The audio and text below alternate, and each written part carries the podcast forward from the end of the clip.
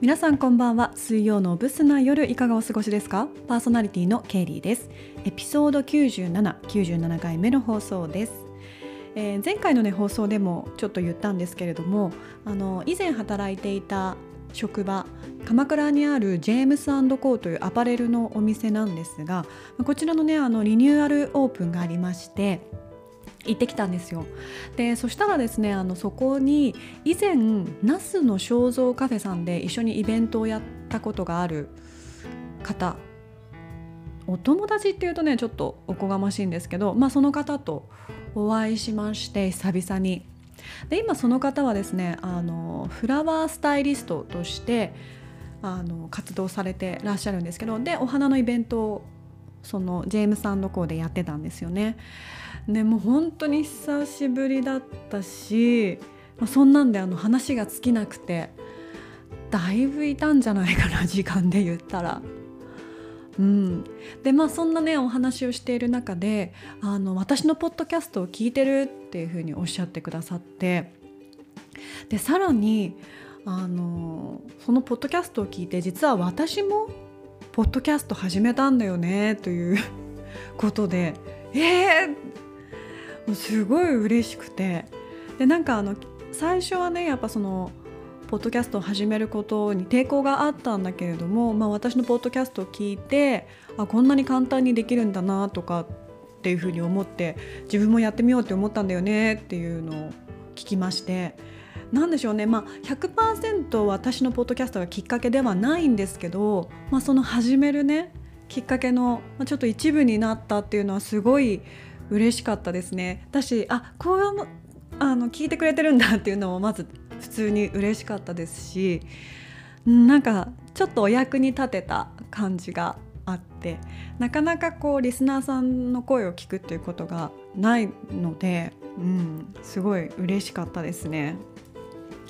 えっとね、私より7歳ぐらい年上の方なんですけれども、まあ、その方は2人でポッドキャストをやっていて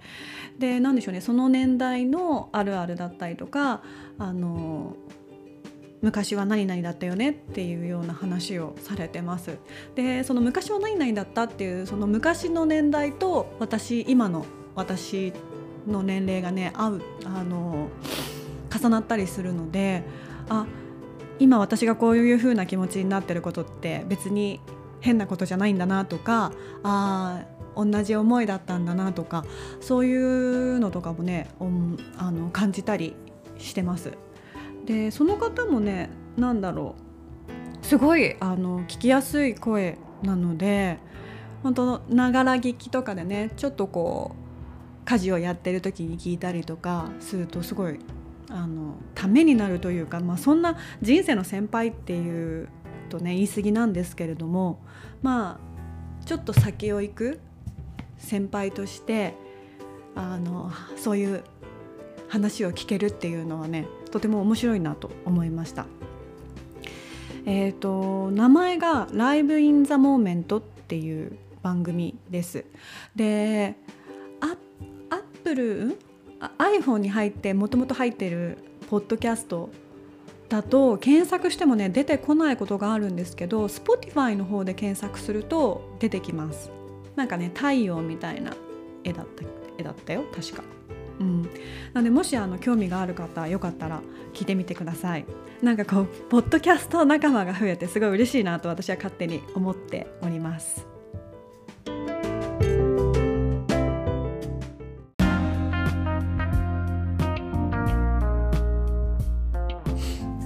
さてさてさて、えー、先日ですねあの友人が遊びに来て、まあ、その時に話していたんですけれどもおばさんは欧米化する っていう話題になったんですよ。でなんでかっていうと、まあ、この間ねあの美容室に行くのに江ノ電に乗って、まあ、座ってたんですよね。でそしたらあの人が乗り込んできたので、まあ、席を私詰め詰めてねあのみんなが座みんなが座れるようにって言ったら大きいんだけど、まあ、詰めてたんですよね。で江ノ電ってあの古いので座席があの個々になってないんですよ長いこう椅子なんですよね。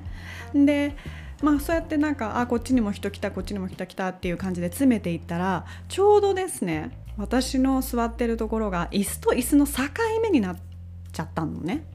うん、でまあ座り心地が悪いんですよ。でこの状態で鎌倉まであの我慢するのは嫌だなと思って、まあ、その境目をね避けて、まあ、ちょっとこう右にずれて座ったんですよ。そしたらやっぱあの右隣の人が「えなえ何?」っていう感じでちらっと私の方を見てきたので「すいませんここ境目なんで」っていうふうに私も言ったんですよね。なんか変な風に思われるのも嫌だったんで。でそしたらあのその方も「あはは」みたいな感じであの半分納得してくれた感じだったんですけどでまあねそんな感じで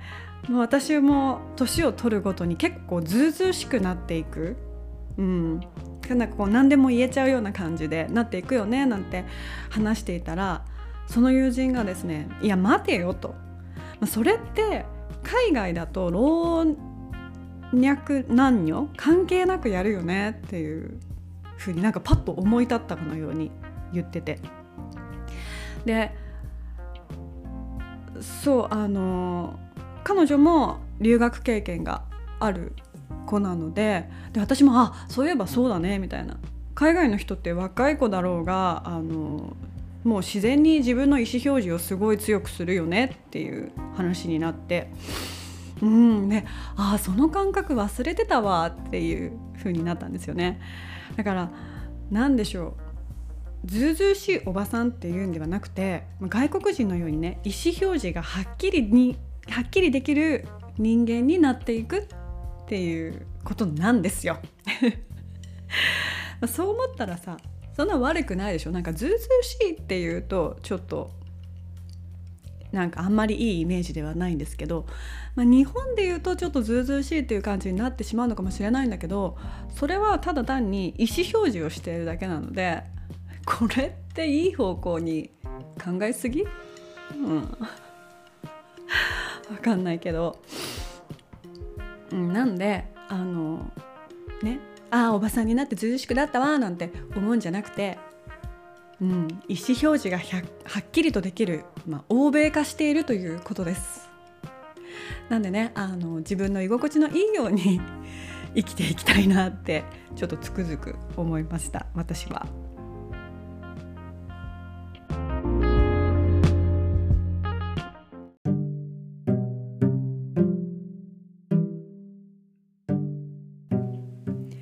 とその ずうずうしいというか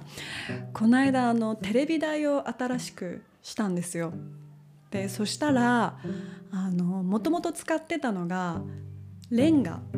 レンガの上に板を乗っけてあのテレビを置いてたんですけどそのレンガがね必要にな必要いらなくなったんですよね。うん、でこれってどうやって捨てるんだろうと思ってまあ、おそらく粗大ごみなのか分かんないんですけどでも待てよと結構この私の家の近辺ってあの畑をやっている人だったりとか、まあ、学校も隣にありますしなんかどっかで必要とされてるんじゃないかなこのレンガをと思ってちょうどね家の真ん前のお家があの大きい畑があるお家なんですよね。でよくおじさんが立ってるのであの聞いちゃったんですよ私、うん。あのすいませんって。ちょっとつかぬことをお伺いするんですけどこちらの畑でレンガとか必要ないですか？って聞いたらかぶせるように「いらないです」言われちゃった「うん、あ大丈夫です。いらないです」って。もうレンガって言った段階でもう「あ大丈夫です。いらないです」って、あそうですかって笑もう思わず笑っちゃったんですけど。もう困ってますこれ。ちょっとどうやって捨てるんだろうとか思いながら。重たいしね。うん。まあそんな感じであの、まあ、ずうずうしいではなくてこう意思表示を、えー、他人にもしちゃうというそんなそんな現象が起こっております。